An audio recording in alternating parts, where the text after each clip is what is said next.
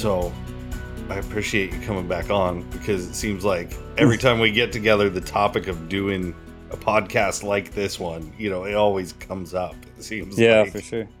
So it was good to see you down at the CHC banquet, though. Yeah, that was a good time for sure down there. There were lots of people. A pretty good turnout. Oh yeah, lots of people. You know, it's fun to go and catch up with all the old friends and see everybody, you know, at those dinners. I like them because I know just about everybody there, you know, so. Yeah, right. It's a big, you get to visit with people you haven't seen in a while. Same as like a field trial. Yeah, just less barking dogs. Yeah, you can actually have a conversation. It, believe it or not, it's easier to hear people over the auctioneer and the music and everything than it is all those barking dogs. Yeah, for sure. You know how much money you guys raised down there? I don't know for sure. No, we're actually having our meeting at the California Sporting Dogs swim race on the 12th. So we'll know then, you know, about the dinner and stuff. Those seemed pretty good. It was a good turnout for sure. Yeah, you know, it was a good time. But we, I know we touched base there and thought about doing some more podcasts, because I'm getting a lot of these phone calls from guys that are really new, or I would say inexperienced. You know, they might have been in this for a while, but they're still trying to figure it all out, and they're looking for advice. And you know how the internet is. You ask a question, you got 10,000 answers. Yeah, good and bad answers. Yeah, exactly. And the bad part is, if you don't know the good ones, you really can't pick out the bad ones. You know? Yeah, for sure. So we've been talking about this for a while, but what I want to talk about today is the first step, I think, in really building that hunting partner, right? Like, it doesn't start the first time you go to the woods. If you buy a finished dog, that's one thing, but we're going to talk about starting with puppies before they even make it to the woods, and some things that you can do to work them and get them ready so that when you put them in that environment, it's not a culture shock for them and they actually have a chance to succeed, instead of just, I hate to say it, but the attitude of you're going to make it or you're not, right? Yeah. Like, a lot of guys say that they've either got it or they don't, which I fully agree with. But there's things that we can do as houndsmen to give that dog the best odds that it's going to succeed, right? Yeah, for sure. You know, there's a lot of little things a guy can do. Like with my pups, I start from the day they're born. You know, I like to handle them, you know, touch their feet, turn them over on their back. You know, you do all that stuff with them, so that way they're used to that kind of stuff. You know, later on when you're going to doctor them or when you're going to do whatever to them, they're used to being handled. Right. And it doesn't make them spooky of you when they're a little older. And then that way they also know your smell and your voice, and they learn all that before their eyes are even open. Yeah. Do you have like a routine that you go through? Like, I know there's lists out there. You do this on this day, and it's supposed to be like a sensory thing for the puppies, where you're flipping them over and you're doing, like you're talking about, touching their feet and stuff like that, loud noises. Do you have like a set thing that you go by, or you just go out and mess with them? Yeah, I just pretty much go out and mess with them. I don't really have a set thing. You know, I know I've listened to some podcasts and read some articles that people do that, you know, and I've been kind of wanting to try that, but I've never done that. You know, any kind of routine. I just make sure I handle them and play with them, and, you know, like I said, talk and make some noises and, you know, all that stuff. But it all depends on the female too. You know, sometimes you got to wait a few days. The female might not want you messing with them, you know? Right. So as long as you interact with them and don't just leave them sitting in the whelping box and don't touch them, you know, that's the biggest mistake. Then their eyes are open, they see you and smell you, and they're scared to death. Yeah. They got no choice when their eyes are closed. Like, it makes it kind of nice. And I agree with you. You know, a lot of people have always said, you know, don't touch them, just leave them. They'll come out when they're ready. And I'm not going to say that that's wrong for certain people, but I don't see that working nearly as well when you're trying to, you know, build an all around dog used to being handled. I think you got to start it like as soon as possible. And when you have that litter at home, you got that advantage instead of trying to pick up a pup or, you know, get an 8 to 12 week old dog. You know, who knows what's already ingrained to those first couple days. I think, like, when their eyes are open, you notice it's like, okay, they start moving a little more. And then after what, like day 4, day 5, I notice it's like, holy crap. Yeah, now we got like monsters everywhere. But I also think there's a fine line there too, because not all dogs are all different, but some dogs, they can get too attached to you. If you really play with them like for hours and hours a day and just spend all the time with them, when it's time to start hunting them, they don't want to leave your side as your buddy, you know? So I think there's a fine line there too, with that, you know, a guy wants to mess with them enough to where, you know, you can handle them and everything, but you don't want them so attached to you. They don't want to leave your side. I've seen that problem a lot with young dogs. Yeah. That people have, and they, my dog just won't go. Actually, I have one right now, Dandy. I raced when I got her. It was wintertime, snow on the ground here, and I only had one puppy, so I kept her in the house, you know. And now she's really attached. Right. And when I'm walk hunting, she just wants to walk with me. You know, she's a good dog. You know, she runs hard, locates trees, does it all. She just don't have that hunt to her to go out there and look for a track. You know, because she's a real close range hunter because she wants to be by me. Right. You know, because she was raised frustrating. Yeah, slept with me in the bed and everything when she was a little pup. So that's why I think she's like that, you know. Yeah, it makes sense. As far as everything else, she has it. She just ain't a real wide hunter. Like Cotton, I could send him down a canyon. He'll go until he finds something. You know, he don't care where I'm at. Right. You know, until I call him back. But, yeah, I think there's a fine line there with that, too. But yeah, what I like to do with mine is, like I said, just play with them, handle them a little bit, you know, 10, 15 minutes a day, and just do that until they get old enough to start eating. And then, you know, about, I don't know, 3, 4 weeks old, they'll start eating on their own. And then as they're eating, I like to pet them, put my hand down there so, you know, they don't get food aggressive. Right. And, you know, play with them that way too. You know, I think a puppy learns stuff. So if you have that puppy out there and it's growling or getting food aggressive while you're feeding it, and you don't correct that and you let the puppy do that, that's what it learns to do. You're teaching it to be food aggressive. But if you're right there when them puppies are little and the first time you feed them and one growls and snaps at the other dog, you just kind of flick it in the head or whatever. You know, hey, stop that. Just get its attention, you know? Sure. And then, okay, I ain't supposed to do that. You know, they learn fast like that. But yeah, it's like all this overload of like sensory input, like it's all new. They're starting with a clean slate, so it's easier. Yeah, I think guys train dogs a lot of bad habits, you know, by letting them get away with stuff. And they, it's just a puppy, it'll go out. And no, I like to stop it from the first time it does it. Yeah. And I've had really good success doing that kind of stuff, you know. Yeah. We were the same way. I mean, when we were breeding the blue dogs, we didn't mess with them a whole lot, you know, as young pups. Except when it was feeding time for mom, you know, give her a break.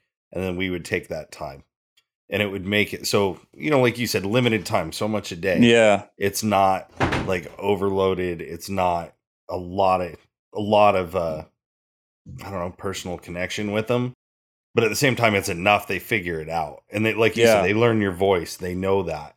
'Cause I swear, I mean, that first litter, we probably went over the top too, you know, like you're saying with Dandy, where they weren't real wide hunters. They eventually grew out of it. But at first I knew a lot of that was because the way we raised them as pups. And it's just, I don't know. You don't know until you try or you hear somebody give you their experiences. Yeah. And they're all different. You know, you get that one dog that's, you know, not as high strung or whatever.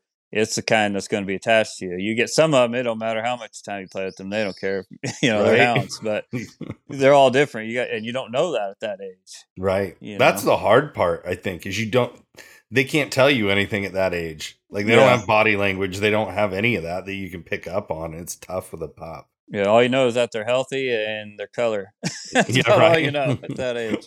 Their color at that age. Yeah. Who knows what they're going to look like in 6 months. Yeah, for sure. They definitely change a bunch. So what about, I mean, I'm curious how you do things is after like puppy. Okay. Like the eyes are open. They're moving around. I've never been a huge fan of puppies. I'm sorry. I'm not going to be popular, but like that age between, I don't know. I have a hard time, like 12 weeks to 6 months, right? Like it just seems like it's the hardest part because you got to put in a lot of effort with them, but yet I don't like messing with puppies so much, especially in a large group, like a whole litter. Yeah. Do you isolate them at all at that young age, or do you pretty much just mess with them all as a group? I mess with them all as a group, but I normally at 8 weeks old, I only keep 2 or 3 for myself, and then I'll get rid of the rest of them, you know, to whoever. And then, but what I like to do is I like to leave the puppies with their mother as long as possible, because she'll teach them manners, teach them not to jump on other dogs and, you know, play so hard. And, you know, a lot of puppies don't get that when somebody pulls them away at 6, 8 weeks old. They don't, their mother don't teach them manners. Now let her wean them and her push them off.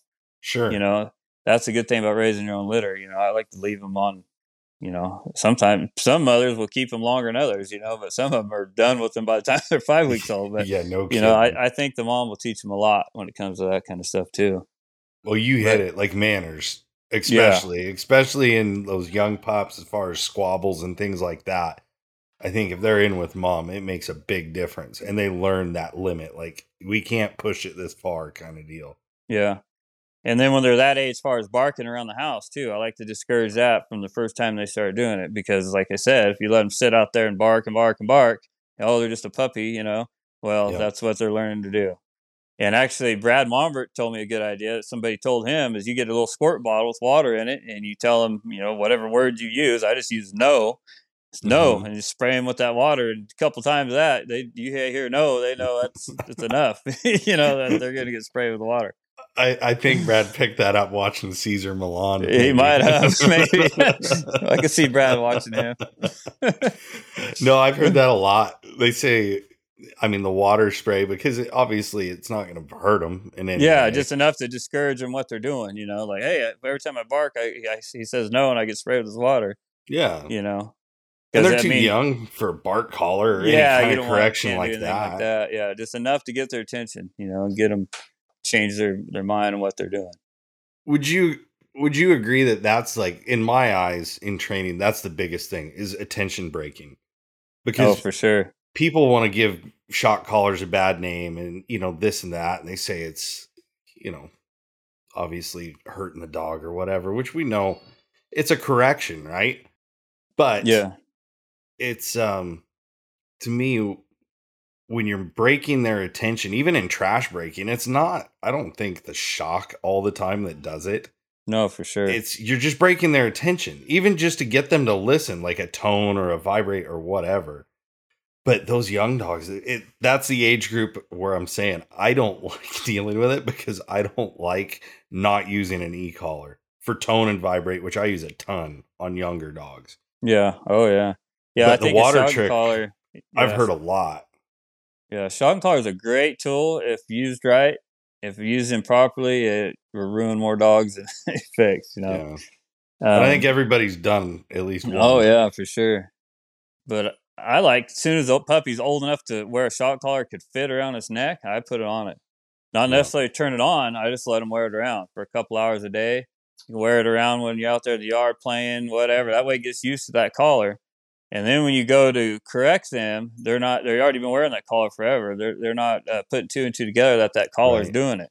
And then my dogs, every time I hunt them, they wear a TT15. So they have the collar on every time. So that's nothing new, you know? So I think a guy could, you know, prevent a dog being collar wise by doing that. Yeah. You know, letting them wear that collar and getting used to it. They just don't associate it. Yeah. And then I like to always shock them as low as possible. You know, even like I said, when they get couple months old after the weaning stage and it's big enough to wear the collar, you know, I let them wear it around. And then once they wear it around and get used to it, when first time I shock them, I don't use tone. I only use tone to tone's a reward thing, you know, like you're not in trouble. That just means it's time to come back to the truck. Mm-hmm. So how I do that is I'll put the collar on the dog and I'll call the dog's name. If he comes to me, then I tone it as it's coming to me. If it doesn't come, then I turn it down low as possible. I bump it. If the dog doesn't respond, I turn it up a little bit and I bump it with the collar. I keep doing that until I get the dog's attention. Once the dog turns his head and gets his attention, then I call it again. And as soon as it starts coming, I start toning, pet it up, give it a treat, you know. Right. And pretty soon they hear that tone, they come running to you. You know, they know what that means.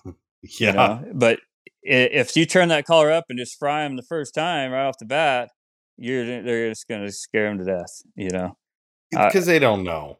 No, a lot of times you just barely got to bump a dog just to get his attention. Even trash breaking, you know, once a dog learns that tone or learns that that shock, they know they're going to get in trouble. You know, they don't need much to. Some are different. You know, some dogs are hard-headed and they need a little bit more. But most of them, you can get away with a pretty low number, just getting their attention. I always tell guys, like, just enough to make their ear twitch. Oh, for sure. That's like it. That's where you want to stop. That's enough. It's obviously getting their attention. When you're working a young dog, it's a pretty good rule of thumb to not overcorrect. Yeah, definitely. And cause issues down the road, I think. Yeah, so, go ahead, man. Yeah, I like to do that. You know, like I said, around the yard, get them where they'll come. Teach them the tone, all out in the yard. I have a big dog yard. I can let them all in. And I try to let them run loose and learn to run around instead of being pinned up and being bored when they're real little. You know, you get them pinned up in a little kennel all day long, you know, they're bored. So I like that big yard they run around in. And I like to keep two pups so they entertain each other, you know, too. Sure. And then if I'm going to the store or going to a short trip, I'll throw them in the dog box and let them go for a ride. You know, they can drive that way. They get used to being in the dog box. Sometimes I even feed them in the dog box. You know, if a dog's not liking it, you know, kind of spooked in there, put a little bit of food in there with them and let them eat in there for just, you know, 10, 15 minutes and then take them out and put them away. And I also try not to put them away, you know, call them to me and catch them and then put them away every time. So then they learn that, okay, he's calling me because he wants me to put me up in the pen. Yeah. So you call him, pat him, play with him, then let him go back and run around for a little bit, you know, and then call him. And that also helps a lot with them coming to you because, you know, they get smart and they say, well, every time he calls me, then he's going to throw me in that kennel, you know. Right. So they don't want to come. Fun's over. I've had dogs do that before, too. So, and that's just kind of the groundwork, I think, that a lot of inexperienced dog owners don't realize goes into it. Oh, yeah. You know? I'm not a dog trainer. I am well aware of this, you know, but I've had good luck, you know, and I've learned what works for me and I've tried to figure out what works for each dog. So it's interesting to talk to guys like you. I mean, like we've known each other for a long time. We hunt very, I'd say somewhat similar dogs. Yeah. There's some relation, I think, but when you're working with them, what would you say are the big things that you want to hit before you even take them to the woods? Like, let's say we're past the weaning stage. They know how to come when you call them. Like, what are the next steps as far as getting them ready to get to the woods? So I live up in the mountains, so I can just take off my yard and walk the dogs around. So I like taking them out in the brush, letting them learn the different smells, logs, and everything. Not necessarily hunting them, just getting them walking around and used to all the smells and stuff. That when you take them to the woods their first time, they're not like, oh, man, what's all this? What's that smell? What's that? You know, they already know all that. Yeah, they've never been out of the kennel before, and they don't know anything. And like I said, take them in the car ride, in the dog box, just to the store, just short trips.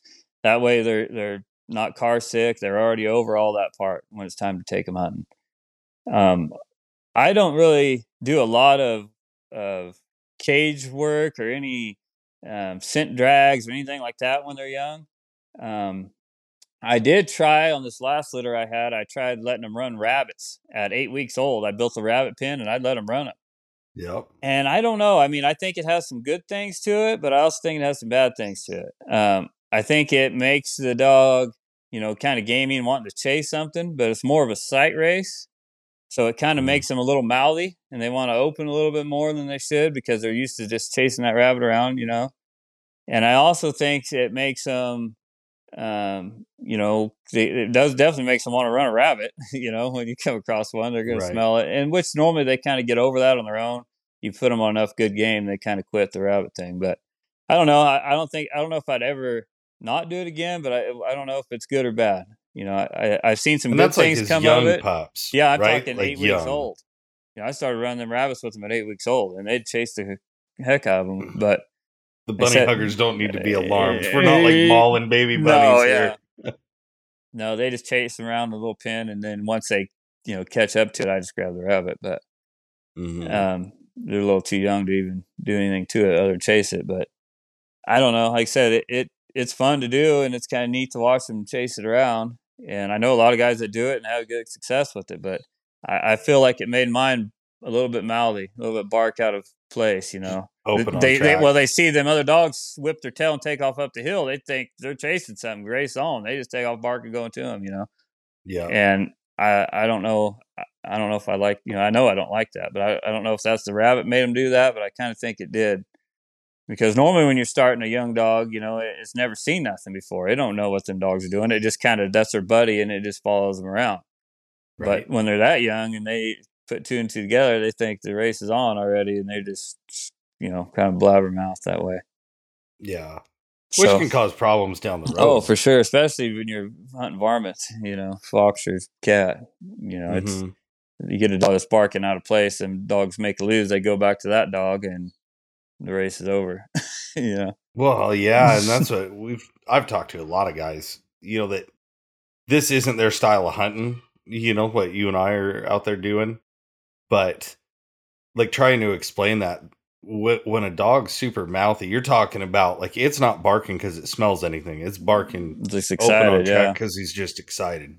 Booger barking, blabbering. I mean, there's 100 different names for it. But the problem with that is then those dogs that know how to honor are going to do that. So let's say a front dog is making a lose. It swung left instead of hooking right, and you got a puppy back there just yacht. Yeah. Well, guess where that dog's going to go back to, right? Yeah. It thinks that puppy has the track, so it's going to try to get to the front of the race. And then everything kind of just flies off the handle, and it gets But you know, that's why having a dog that's, you know, not too open is important. I think like that booger barking is it's tough with young dogs. Yeah, that's it, and it's a common thing, you know, and I think you know, any young pup, they get excited like that and they're going to bark. But I think the rabbits, running the rabbits, enhance that. Yeah.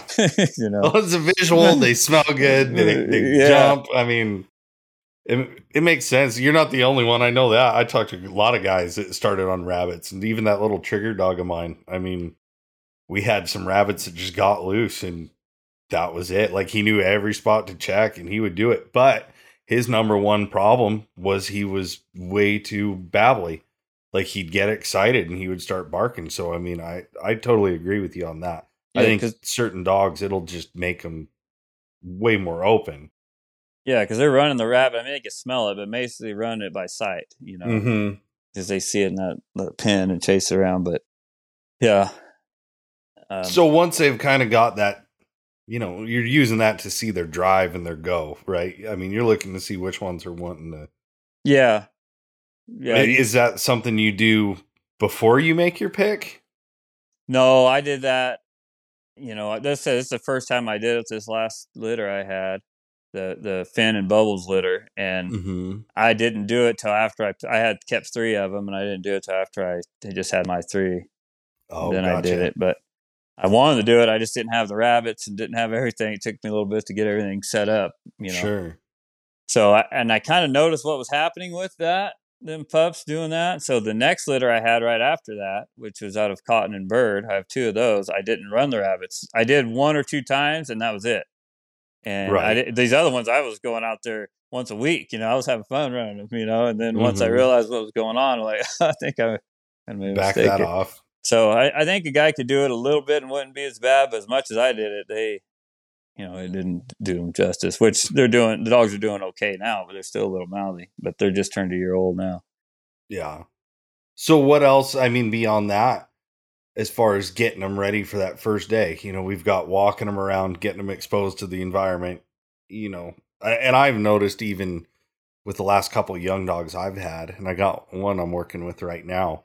We've got kind of a fenced dog yard too, where they can go out, and we've got our goats that run in it. You know, we've got the pigs out back. They got chickens. So it's like, they just kind of get acclimated. And I noticed a huge difference. Like, even this young dog that didn't want me, I don't want to say, I guess I will say, he didn't really want me to touch him. Like, he's not ill or anything like that. He just wants to play and like do the bob and weave and get away from you. Yeah. But I just kept going out there and working with him to get him to come, like you were saying. And then when we went to the woods, I mean, dead serious. First time you take him to the woods, he's working. Yeah. You know, they're not sticking on, oh, this smells right here. You know, they've been exposed to 1,000 different smells at that point. So we've got the exposure. We've got the playing with them at the young age, you know, car rides. What's another big one for you before the first trip to the woods. Yeah, definitely handling, you know, I know we kind of touched on that, but yeah, I want them, they know their name and to come when I call them. Recall, you know, you want to make sure they'll come to you and you can handle them. You know, you, like you said, that pup that you had, you know, sometimes they're a little hard to catch when they're pups like that. Mm-hmm. But I want to make sure I can handle that dog before I take it.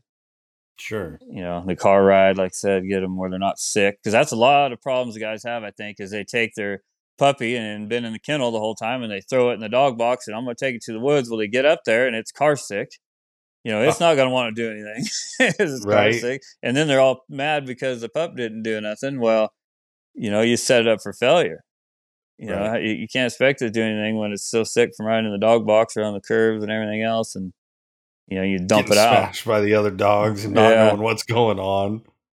And another thing I like to do is I like to buddy up my puppy with, not necessarily my lead dog, but, you know, sometimes the lead dog, but a dog that's always going to be there and one that's going to, you know, be nice to the puppy in the kennel too, you know. Mm-hmm. Some dogs just don't like pups, but you got to get one that it can tolerate the puppy. And that buddies up with that dog and it'll pretty much go anywhere that dog goes. Yeah. So, you know, let that dog teach it and it'll follow that dog. And when I, like I said, normally I keep two puppies. So I like to hunt one at a time at first, getting that one to go with the old dogs and make the races. But when you got two together, then they want to play and run down the road. And, you know, they don't know what's going on. It's hard. It's, you know, it can be done, but it makes it 10 times harder. If you just have one puppy, it will go with the old dogs every time. It'll be there. It won't mill around, you know, won't leave the tree. But you get two of them together and they get to playing at the tree. They have no idea what's going on. Pretty soon they're 200 yards down the hill playing. Right, playing. You know, but it's not, most time they're not going to go do that by themselves. They're going to stick with the rest of the dogs if it's just one puppy. Right. And then do you let them like interact at home just in the dog yard and you keep them kenneled with that older dog? Yeah. It depends on the pup, but yeah, I'll let them all interact with the whole pack in the dog yard, you know, and then, you know, pick one dog and either put it right next to that dog or try to put it in there with that dog and just kind of let it buddy up with that one dog. Mm-hmm. To where it'll follow that dog everywhere it goes. That's what I started. I mean, from the beginning, I didn't necessarily always kennel them together, but I would take and I'd put them between them. So if I had two kennels, that pup was going between two of my solid dogs. Yeah. So that they, you know, even if they're not in there playing and running around together, they're there. I mean, they're used to being with those dogs. So it just seemed to always help get them to go. Like you said, they're just wanting to be with their buddies at first till they figure this all out. Yeah. And that made a big difference rather than when I used to keep like two puppies together. That was the worst.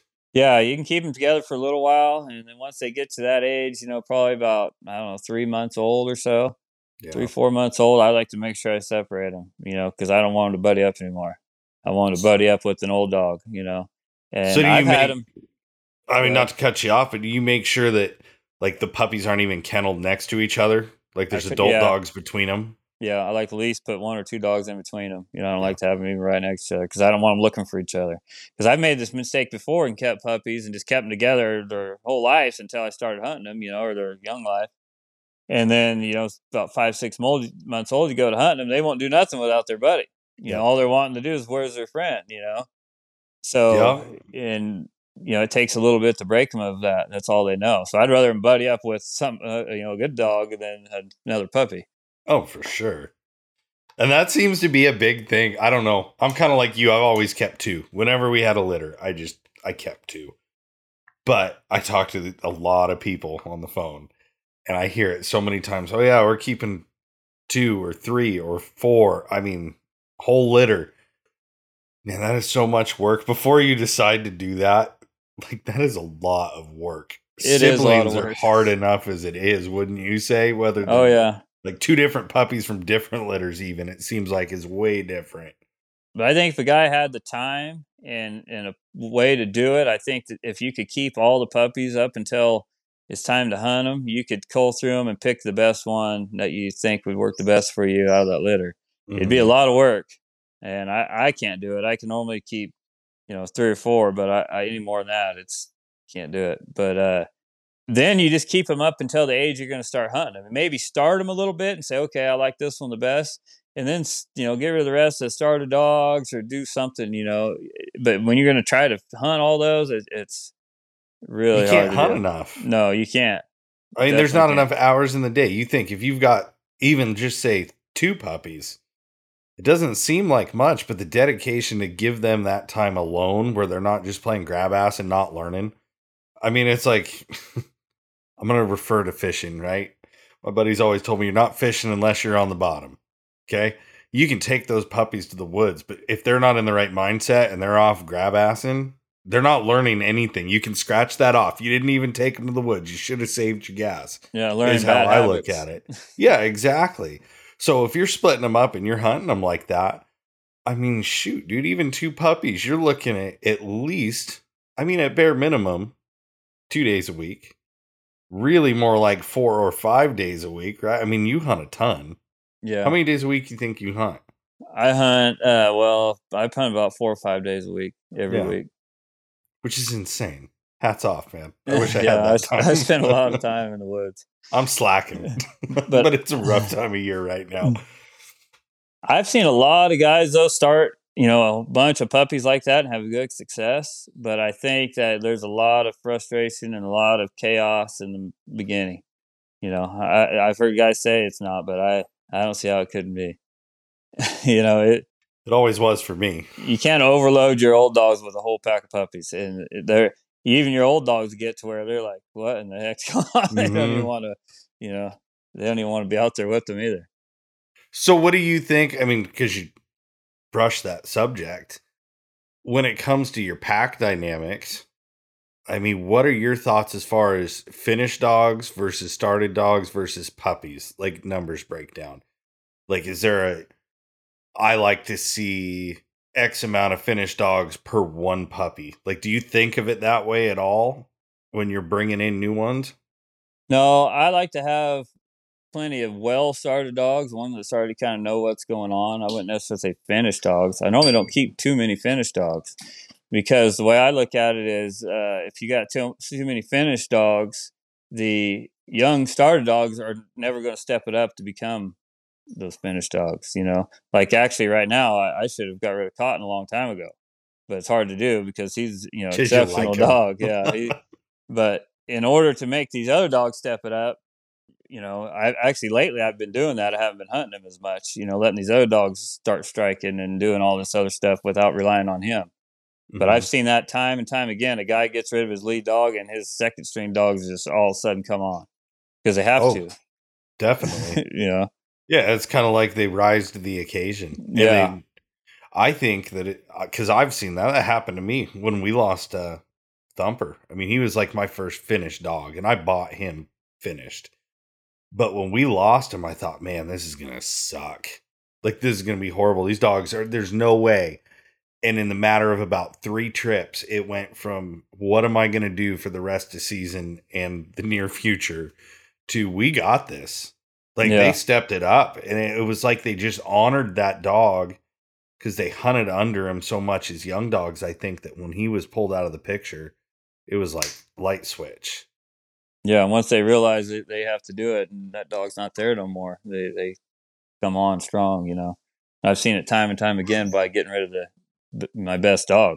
I've had guys like, you're crazy. Why are you selling that one? I'm like, because I got to finish these other ones. Because you can get rid of one and make 4. Yeah, I can make a whole bunch of money off one and build these other ones off of that, you know? Yeah. Yeah, exactly. But I like to start, back to starting pups, I like to start mine slow. You know, a lot of guys are all gung-ho and they want to get their puppy in there and go on and stuff. But when I'm hunting my pup, I'm more like trying to set up the best case scenario for it. If it ain't right, you know, I'm not going to turn it out. And I've heard people say this a million times, they're not learning anything in that box. Well, they're definitely not learning bad habits sitting in there, you know. You know, that's the truth. Yeah, I don't want to go take my dog with, you know, say I go with some buddy and they got some bunch of young dogs too. And so I'm not going to hunt my puppy with all their young dogs, you know, because, you know, I don't know if their dogs are going to run a deer, a coyote, skunks, or whatever, you know, and I don't want to set my puppy up to do that. You know, the better you can keep them away from that kind of stuff, the better you are, you know. For sure. So I like to start them slow, and I like to road my pups with just my dogs, and, you know, I don't like a bunch of chaos if I can keep from it, you know. So I I'm funny when I start my puffs. I like to do it my own, you know, by myself and not have a bunch of people around.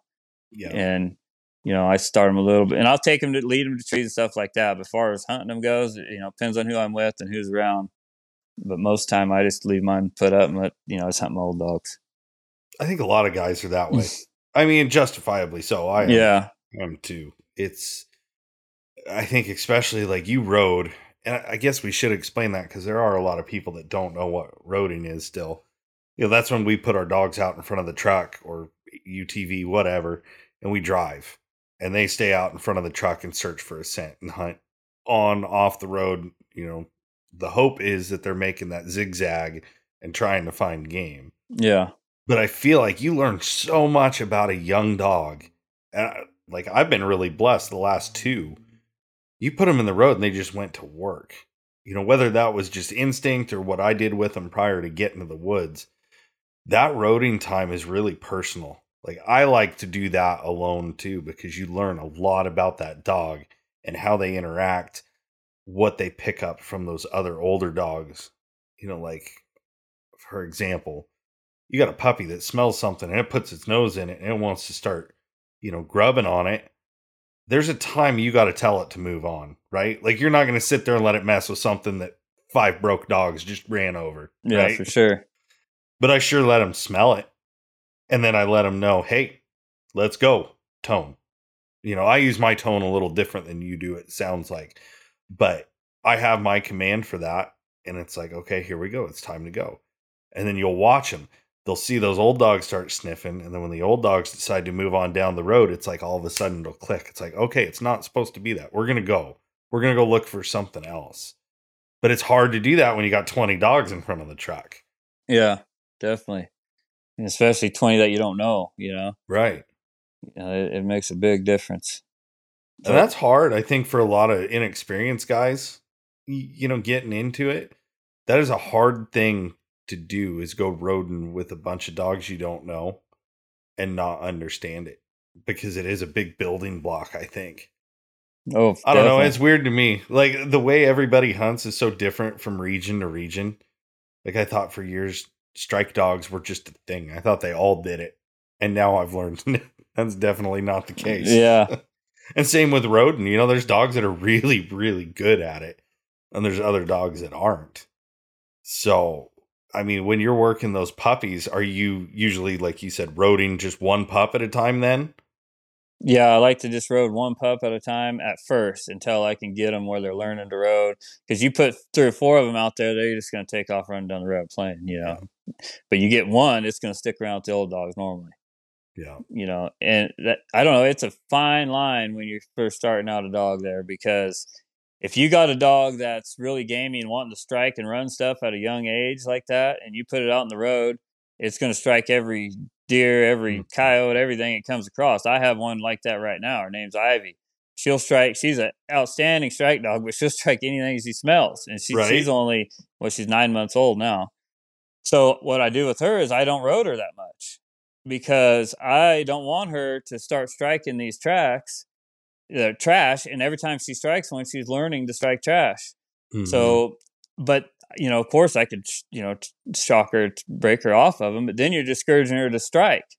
Right. You know, she don't know the difference between a gray fox or a coyote at this point. So what I do is I like to just put her on, you know, a dog like that. I like to put her on, you know, 15, 20 fox first, take her to trees, a lot of jump outs where she knows what a small fox smells like. Yeah. Once she figures that out, a lot of times they kind of break themselves, but then you could put her in the road if she starts something the old dogs won't. Then you could bump her and she goes, okay, when I run that fox, I don't get in trouble. When I run this, I do. But when you just put them out there and let them, you know, shock them right off the bat for running trash, they don't know the difference. And you're going to discourage your dog from striking anything.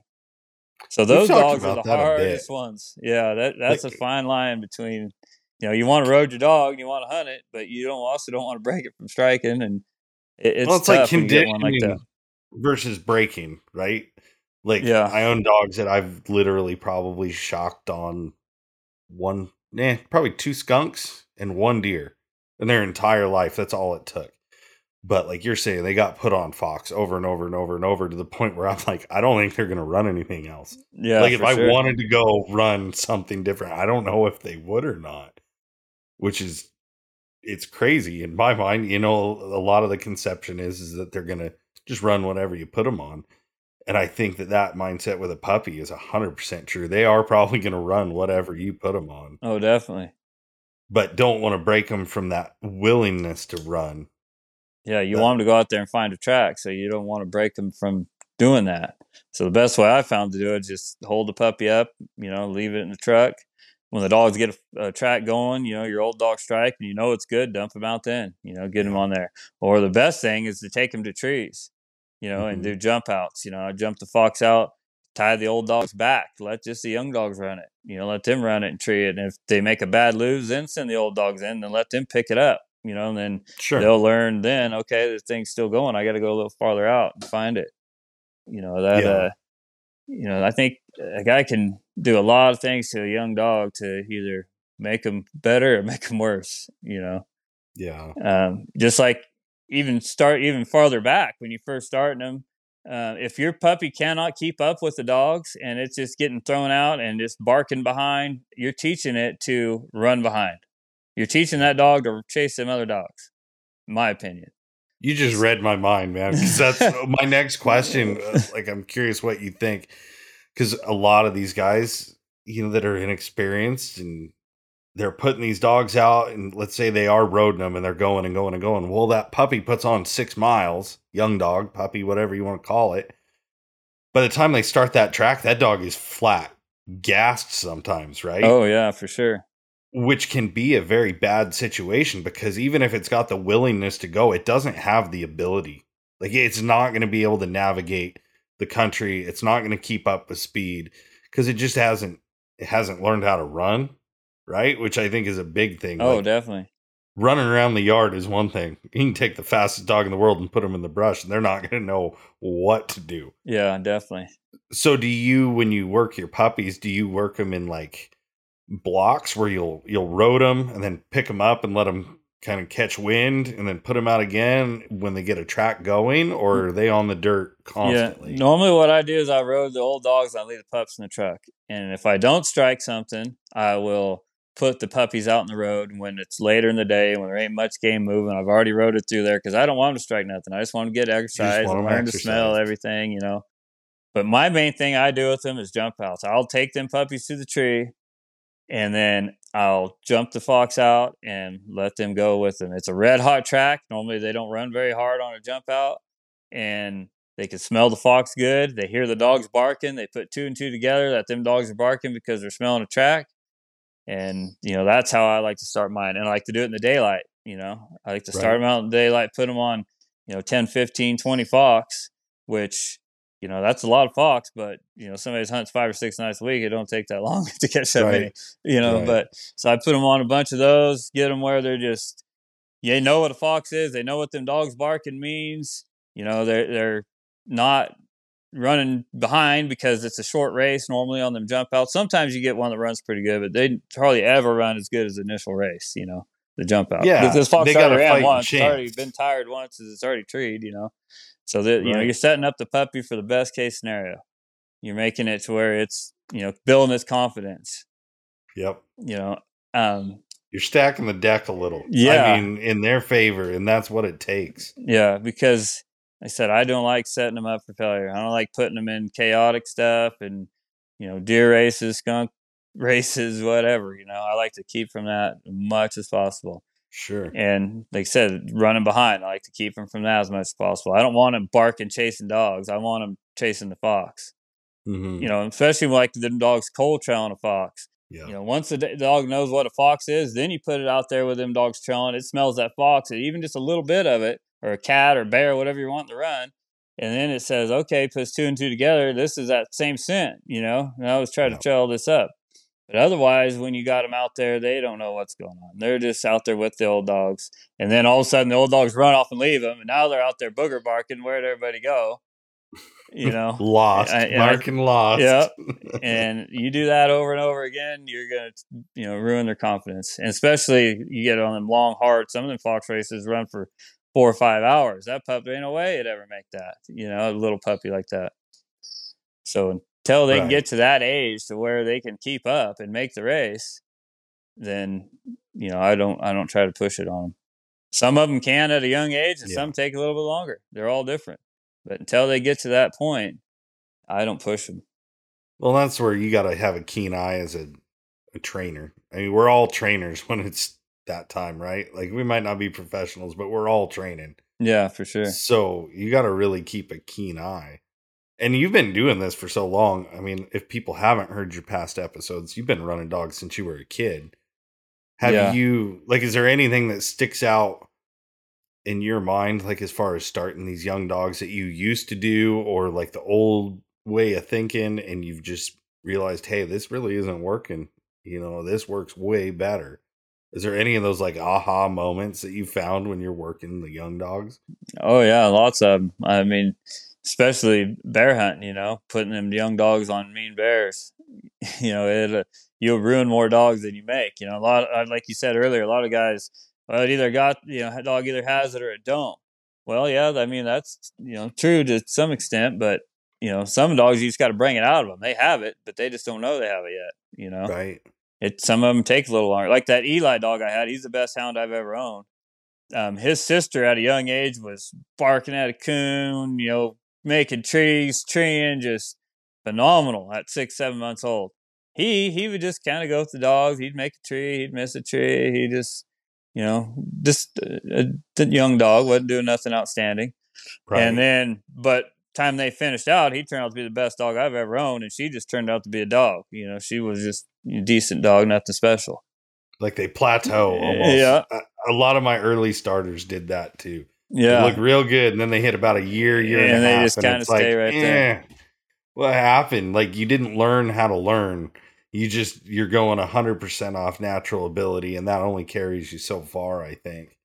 Yeah, to me, the smarter dogs are the ones that take their time, and they have to think about stuff like what's going on, you know? Like, I've had a lot of guys, oh, my dog, it's the first tree, it's already treeing.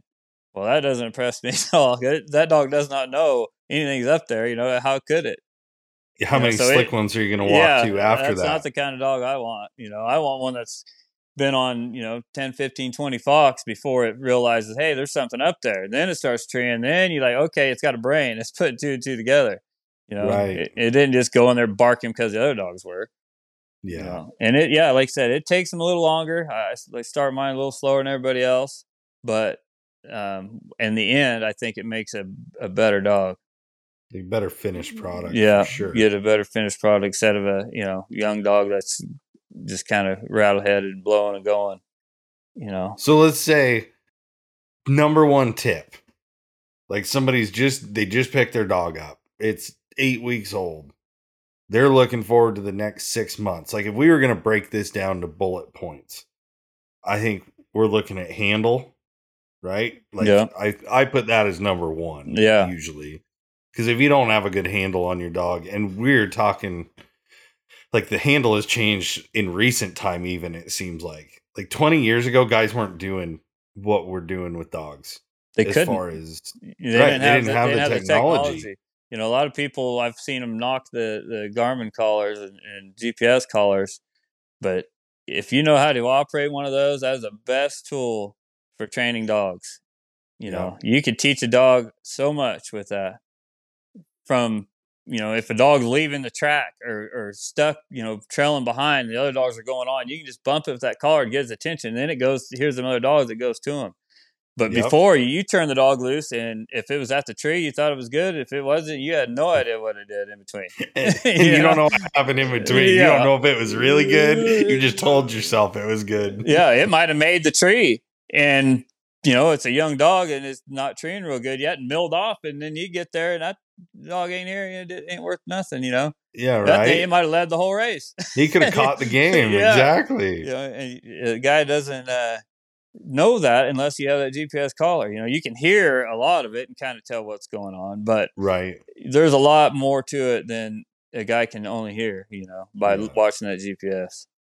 So, like, handle.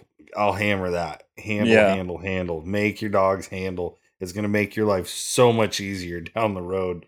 And just especially panic situations, you know, like you said, a dog gets hurt or something, instead of getting coyote like and running off and hiding, like a good handling dog is going to let you handle it. Yeah. And I think that's just one that really needs driven home with inexperienced dog owners, you know, houndsmen, bird dogs, whatever. It's just work on that handle. 100%. Yeah. You want to be able to touch that dog anywhere without it biting you or being scared, you know, and be able to doctor it, handle it. Yeah. That's, to me, that's a big thing. Yeah.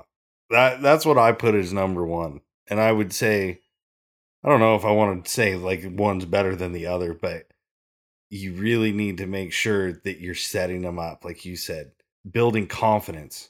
Confidence is a huge factor in a puppy, whether it's they need to be confident around loud noises. Oh, definitely. You know, not be gun shy. Like that's a different kind of confidence than, hey, I'm going to go toe to toe with a bear.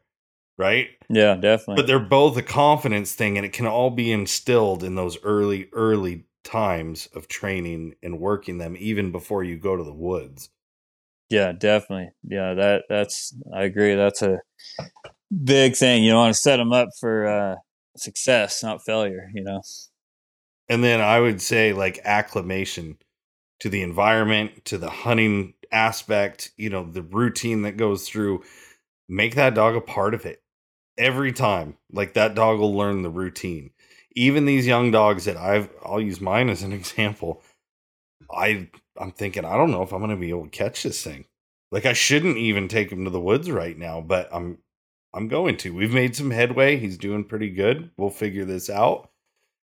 Him and the last pup that I raised, you take him to the woods and it was like a light switch.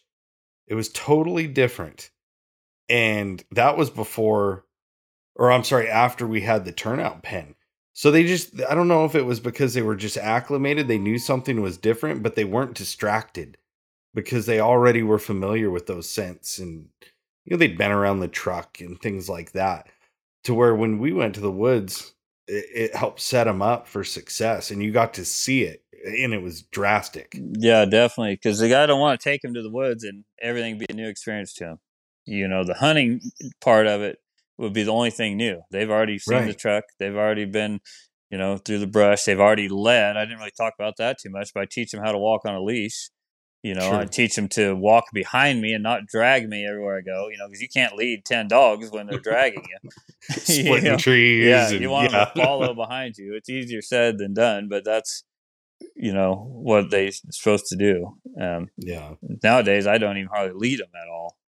You know, they'll follow me. I lead them. Eddie kind of got me doing this again, but I kind of lead them away from the tree a little bit sometimes, unless it's really brushy and I just can't fight 10 dogs, you know. But if I can lead them away from the tree and pull them off the tree, I found it's a little better because, I mean, I've pulled my dogs off so many trees. They got to the point to where I would just start walking away and they'd follow me. They'd see me and they're, okay, it's time to go. I didn't even have to call them. And so I don't want that, you know. I don't want them to hear me coming or pull up or something. I want them to stay treed until I tell them to go.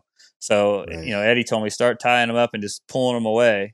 So I do that. I get them as many of them I can or all of them, and I pull them away a couple 100 yards, and then I make them follow me to the truck. And that seems to be helping a bunch when it comes to that. It's just the routine and get them acclimated. So you're limiting the factors there. Like you're focusing on micro pieces, I guess. You're breaking it all down. So when you go to the woods, it shouldn't be like this huge gamut of things they're learning. Yeah, they learn all this stuff at home way before you ever hunt them. Right. You know, like I said, from where we're at now, the leash leading. You know, teach them that. Teach them not necessarily loading up. You know, yeah, it's nice to have them jump in, but you know, sometimes like my truck's really tall, it's hard for them to jump in. It takes a little bit for them to get used to that. So most time they'll do that on their own. You know, they'll learn to load up. But I just want to get used to being around the truck, used to riding in the dog box. Even if you let them just sleep in there at night, throw them in there and let them sleep in there through the night and then take them out the next day, you know, just so they're not scared of that box. That way when you do take them to the woods, they're not terrified from riding in that truck and car sick and everything else. Yeah. So I think car sick is the worst. Oh yeah. Man. If anybody's never had a car sick puppy, consider yourself lucky. Yeah, you get a car sick puppy and then you take it and try to hunt it. It's not gonna work out good for you. No. Well, I'm looking forward. I think we're gonna do some more of these and break it down kind of by group. You know, this one was geared more towards puppies and getting them ready for that first step to the woods, but we're going to have to get back together and do like the first part of hunting. Yeah, like, you know, I'd like to do that. What you focus on when we go from conditioning and just acclimation to actually hunting that dog and testing and things like that. And I think we'll I'd like some good topics. Yeah, that'd be good. You know, there's a lot of things the guy can do, you know, along the way to help them out and get them doing different things. You know, they all got holes and all got problems, but some of them you could fix by doing these little steps. And except using that GPS collar to its advantage, that shot that train collar, you know, Tritronics on there. You know, guy could. I think we're gonna have. I mean, shoot, this flew by. We're almost an hour already. You know, yeah. There's so much you can try to cram it all into one, and it just doesn't happen. Oh yeah. So we'll have to do a couple, you know, follow up or a couple follow ups, and just keep kind of working through these.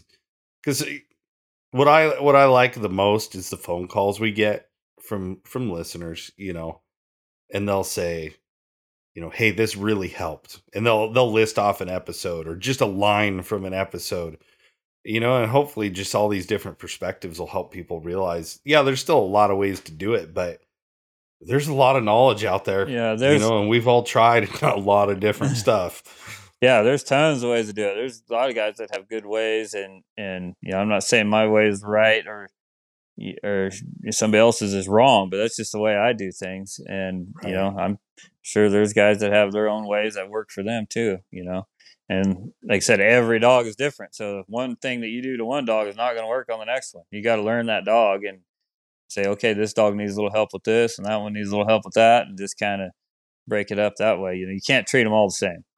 Right. But in general, what we talked about, you can kind of do it like that. You know, some are going to be easier than others, and some are going to be a pain. There's a method to it. Yeah. Though. Oh, yeah. That's what I think back early on. Jared Moss was, you know, one of the first ones we did the training tips with, and it's like it's all about a method. Everybody's method is different, but there is a method behind everything we do, or you're wasting your time. Like you're rolling the craps dice, you know?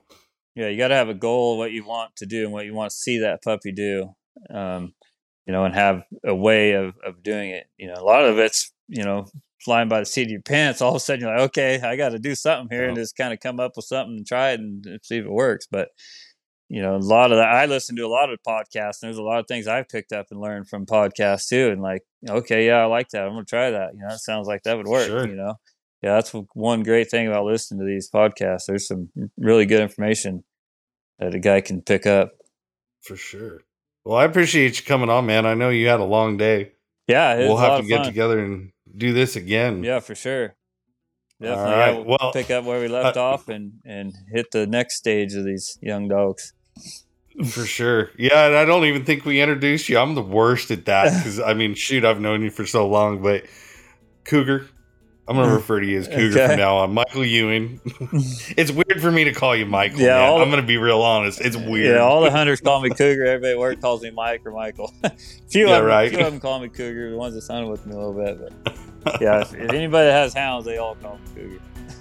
Well, I appreciate you coming on, man. It was good catching up a little bit. We'll have to do it again here soon. For sure.